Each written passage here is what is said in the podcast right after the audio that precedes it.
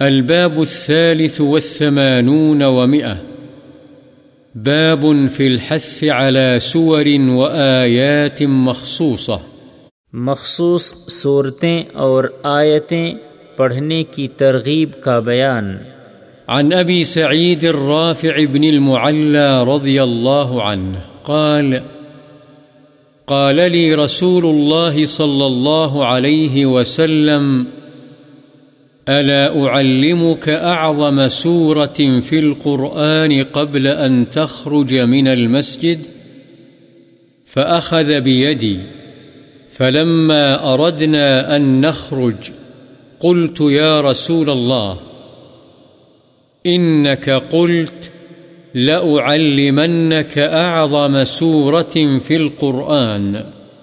قال الحمد لله رب العالمين هي السبع المثاني والقرآن العظيم الذي أوتيته رواه البخاري حضرت ابو سعید رافع بن معلہ رضی اللہ عنہ سے روایت ہے کہ رسول اللہ صلی اللہ علیہ وسلم نے مجھ سے فرمایا، کیا میں تجھے مسجد سے نکلنے سے پہلے قرآن کریم کی عظیم ترین صورت نہ سکھلاؤں، آپ صلی اللہ علیہ وسلم نے میرا ہاتھ پکڑ لیا۔ جب ہم مسجد سے باہر نکلنے لگے تو میں نے کہا، اے اللہ کے رسول، آپ نے فرمایا تھا کہ میں تجھے قرآن کی عظیم ترین صورت سکھلاؤں گا آپ صلی اللہ علیہ وسلم نے فرمایا الحمد للہ رب العالمین۔ یہ سبع مثانی یعنی بار بار دہرائی جانے والی سات آیتیں اور قرآن عظیم ہے جو مجھے دیا گیا ہے۔ بخاری۔ وعن أبي سعيد الخدري رضي الله عنه أن رسول الله صلى الله عليه وسلم قال في قل هو الله أحد والذي نفسي بيده إنها لتعدل ثلث القرآن. وفي رواية أن رسول الله صلى الله عليه وسلم قال لأصحابه، أيعجز أحدكم أن يقرأ بثلث القرآن في ليلة؟ فشق ذلك عليهم. وقالوا، أينا يطيق ذلك يا رسول الله؟ فقال، قل هو الله أحد، الله الصمد، ثلث القرآن، رواه البخاري.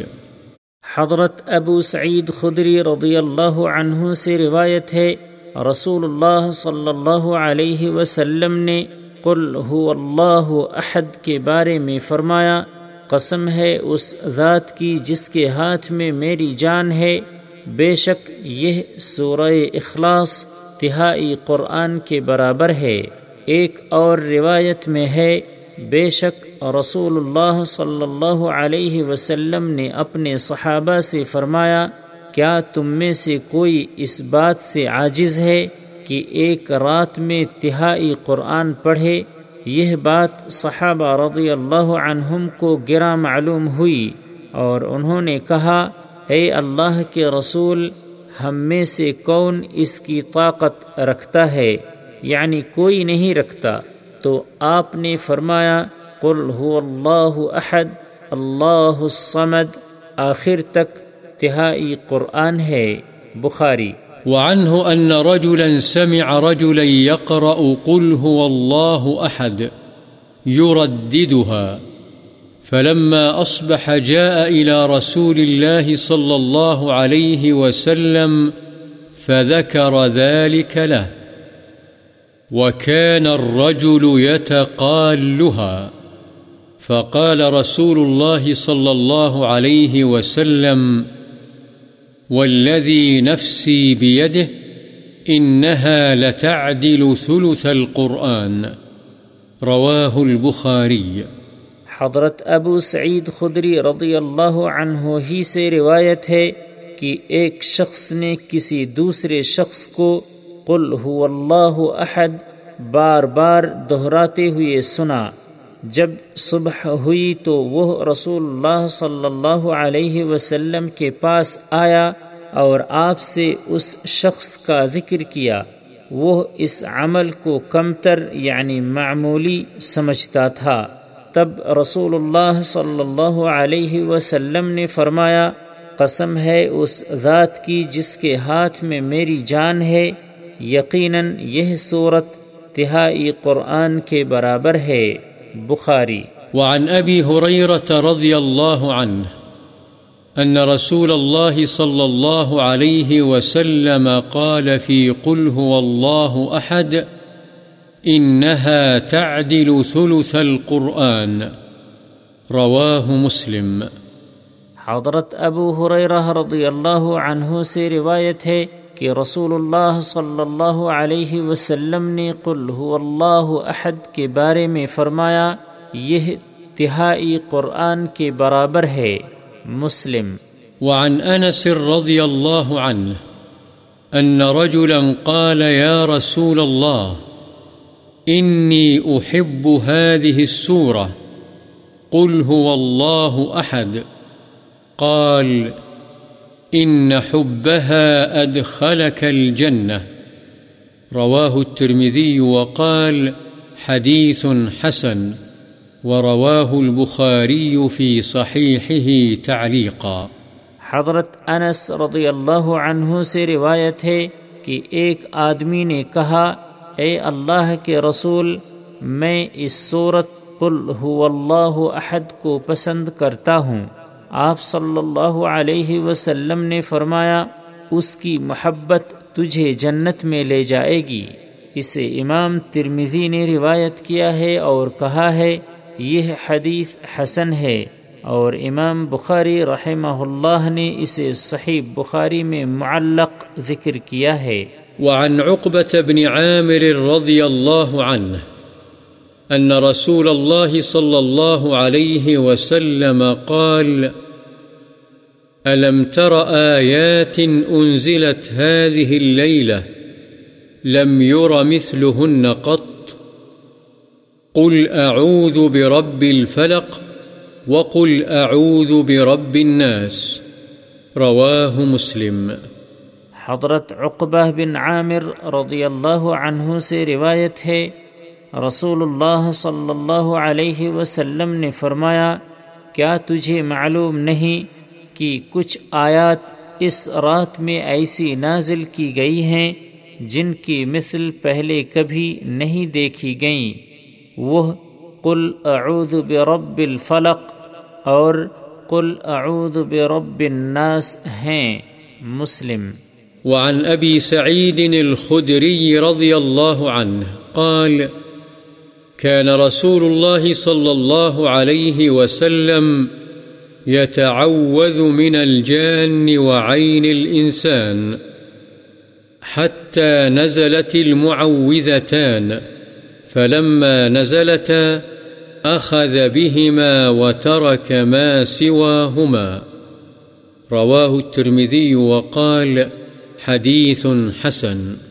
حضرت ابو سعید خدری رضی اللہ عنہ سے روایت ہے کہ رسول اللہ صلی اللہ علیہ وسلم معوضتین کے نزول سے پہلے اپنے الفاظ میں جنوں اور لوگوں کی نظر بد سے پناہ مانگا کرتے تھے۔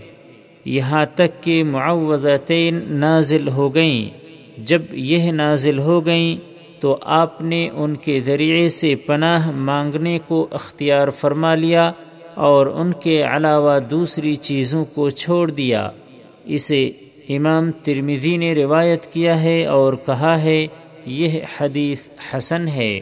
وعن ابی حریرت رضی اللہ عنہ، ان رسول اللہ صلی اللہ علیہ وسلم قال، من القرآن ثلاثون آیہ شفعت لرجل حتى غفر له، وهي تبارك الذي بيده الملك.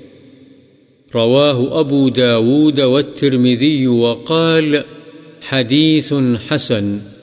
وفي رواية أبي داود تشفع.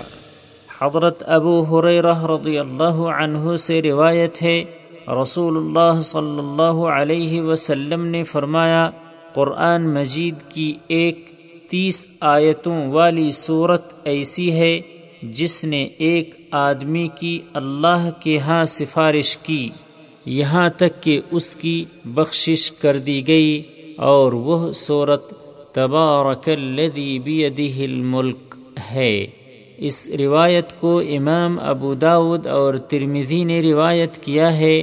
اور ترمزی نے کہا ہے، یہ حدیث حسن ہے اور ابو داود کی ایک روایت میں ماضی کے سیغے کی بجائے تشفع صیغ مضارع ہے یعنی سفارش کرے گی۔ وعن ابی مسعود البدری رضی اللہ عنہ، عن النبي صلى الله عليه وسلم قال من قرأ بالآيتين من آخر سورة البقرة في ليلة كفتاه متفق عليه. قيل كفتاه المكروه تلك الليلة، وقيل كفتاه من قيام الليل.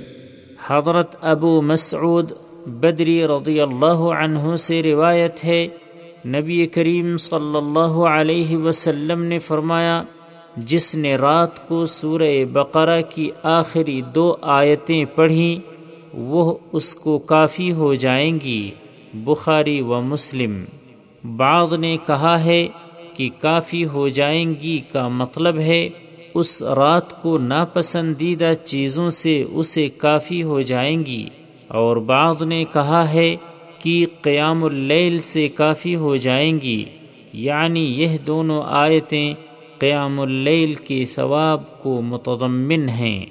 وعن ابی حریرت رضی اللہ عنہ ان رسول اللہ صلی اللہ علیہ وسلم قال، لا تجعلوا بيوتكم مقابر إن الشيطان ينفر من البيت الذي تقرأ فيه سورة البقرة رواه مسلم۔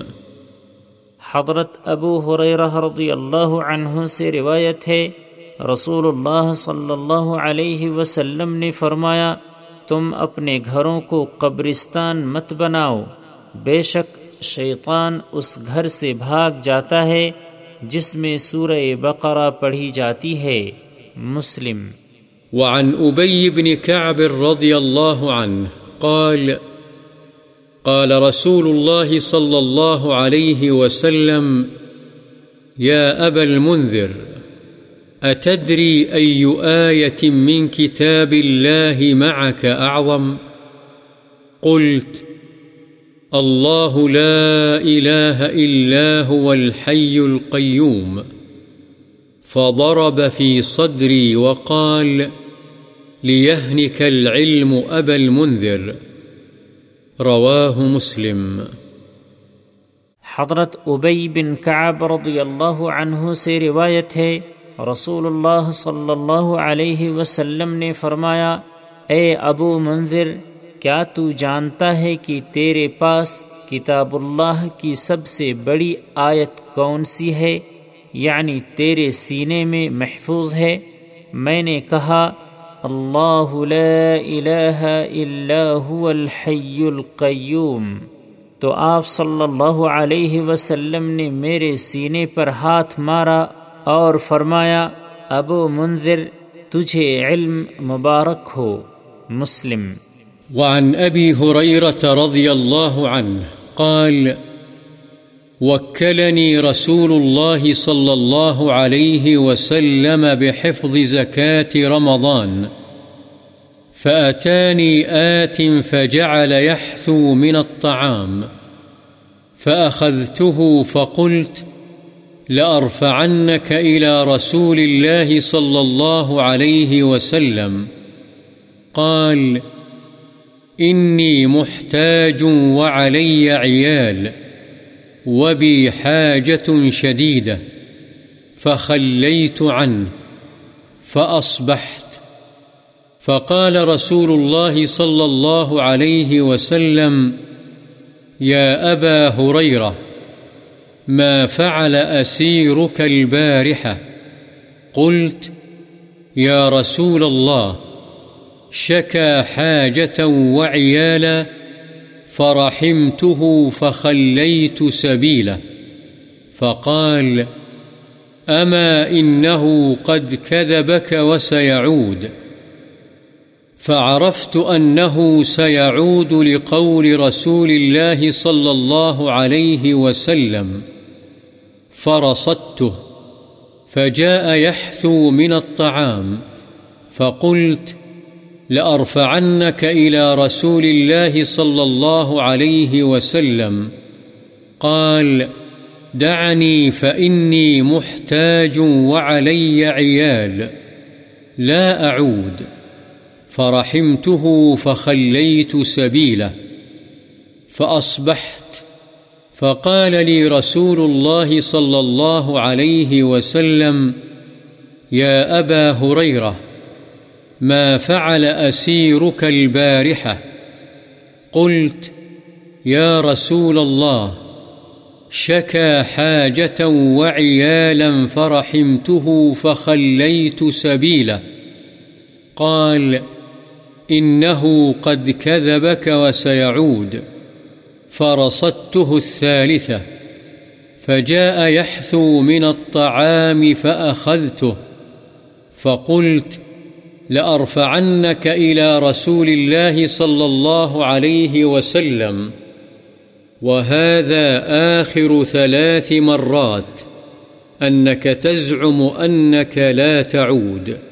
فقال دعني، فإني أعلمك كلمات ينفعك الله بها. قلت ما هن؟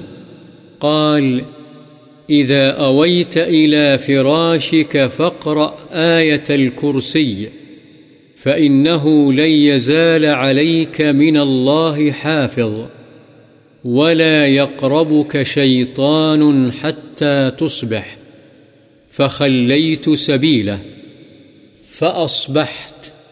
فقال لي رسول الله صلى الله عليه وسلم ما فعل أسيرك البارحة؟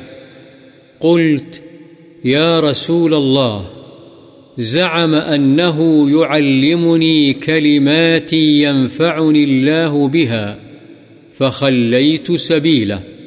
قال، ما هي؟ قلت، قال لي، إذا أويت إلى فراشك فاقرأ آية الكرسي. من أولها حتى تختتم الآية. الله لا إله إلا هو الحي القيوم.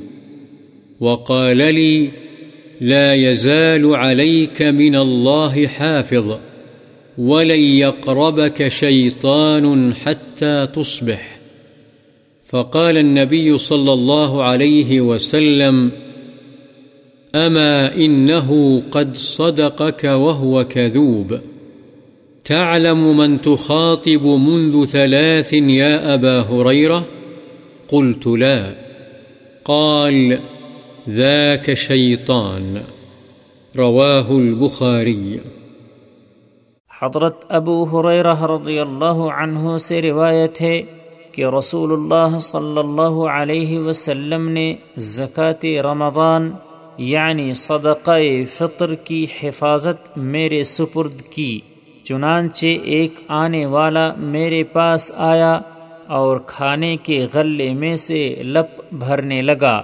میں نے اسے پکڑ لیا اور کہا، میں یقیناً تجھے رسول اللہ صلی اللہ علیہ وسلم کی خدمت میں پیش کروں گا۔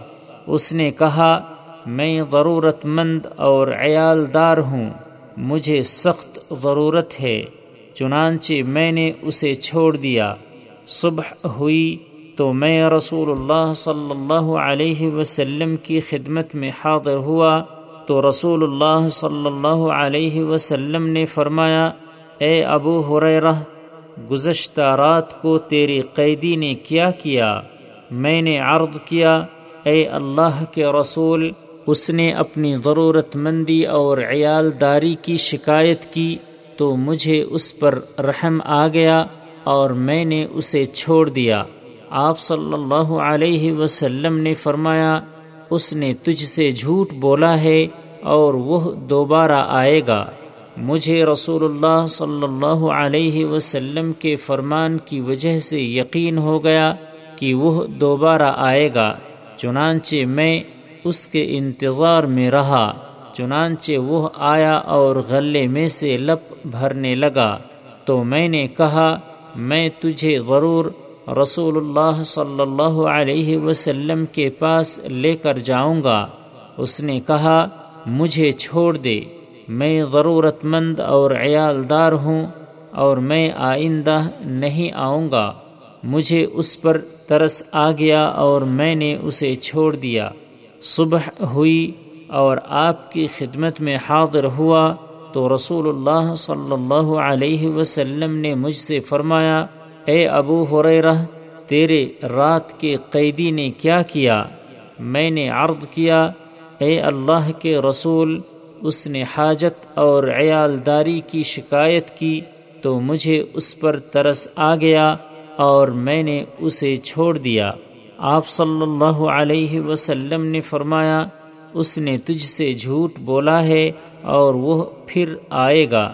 میں تیسری مرتبہ اس کے انتظار میں رہا، چنانچہ وہ آیا اور غلے میں سے لپ بھرنے لگا۔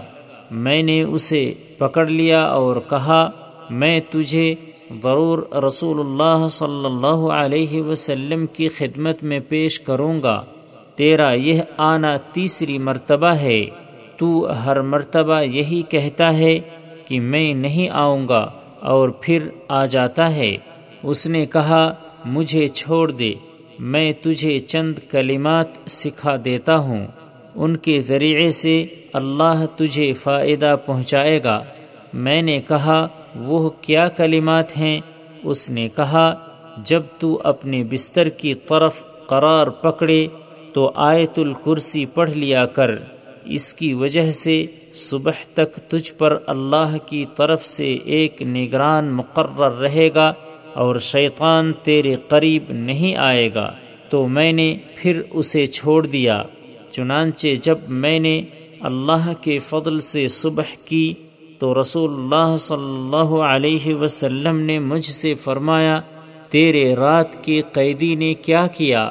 میں نے کہا اے اللہ کے رسول، اس نے مجھے یہ یقین دلایا کہ وہ مجھے ایسے کلمات سکھلائے گا جن کے ذریعے سے اللہ تعالی مجھے فائدہ پہنچائے گا۔ تو میں نے اسے چھوڑ دیا۔ آپ صلی اللہ علیہ وسلم نے پوچھا، وہ کلمات کون سے ہیں؟ میں نے عرض کیا، اس نے مجھ سے کہا، جب تو اپنے بستر کی طرف قرار پکڑے تو آیت الکرسی پڑھ لیا کر اول سے آخر تک۔ اور اس نے یہ بھی کہا کہ اللہ کی طرف سے تجھ پر ایک نگران رہے گا اور صبح تک شیطان ہرگز تیرے قریب نہیں آئے گا۔ نبی صلی اللہ علیہ وسلم نے فرمایا، آگاہ رہو۔ یقیناً اس نے سچ کہا، حالانکہ وہ خود بڑا جھوٹا ہے۔ اے ابو حریرہ تو جانتا ہے، تین راتوں سے تو کس سے مخاطب رہا ہے؟ میں نے کہا، نہیں۔ آپ صلی اللہ علیہ وسلم نے فرمایا، وہ شیطان تھا۔ بخاری۔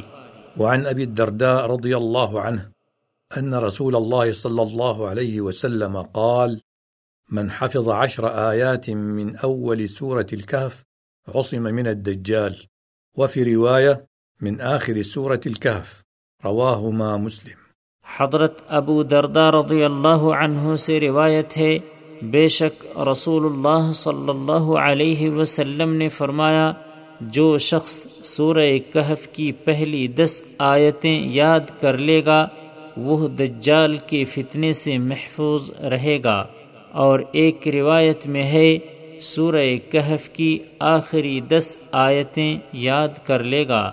مسلم وعن ابن عباس رضي الله عنهما بينما جبريل عليه السلام قاعد عند النبي صلى الله عليه وسلم سمع نقيضا من فوقه، فرفع رأسه فقال، هذا باب من السماء فتح اليوم، ولم يفتح قط إلا اليوم. فنزل منه ملك، فقال هذا ملك نزل إلى الأرض لم ينزل قط إلا اليوم فسلم وقال أبشر بنورين أوتيتهما لم يؤتهما نبي قبلك فاتحة الكتاب، وخواتيم سورة البقرة. لن تقرأ بحرف منها إلا أعطيته. رواه مسلم. النقيض، الصوت. حضرت ابن عباس رضی اللہ عنہما سے روایت ہے کہ ایک دفعہ حضرت جبریل علیہ السلام نبی صلی اللہ علیہ وسلم کے پاس تشریف فرما تھے کہ انہوں نے اپنے اوپر سے ایک آواز سنی۔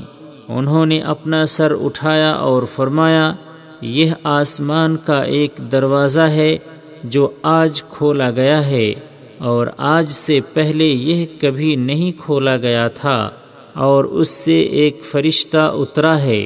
حضرت جبریل علیہ السلام نے فرمایا، یہ فرشتہ جو زمین پر اترا ہے، آج سے پہلے کبھی نہیں اترا۔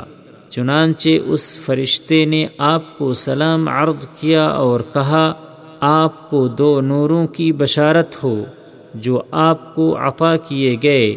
آپ سے پہلے یہ کسی نبی کو نہیں دیے گئے۔ ایک سورہ فاتحہ اور دوسرا سورہ بقرہ کی آخری آیات۔ آپ ان میں سے جس ایک حرف کی بھی تلاوت کریں گے مضمون کی مناسبت سے وہ چیز آپ کو عطا کر دی جائے گی۔ مسلم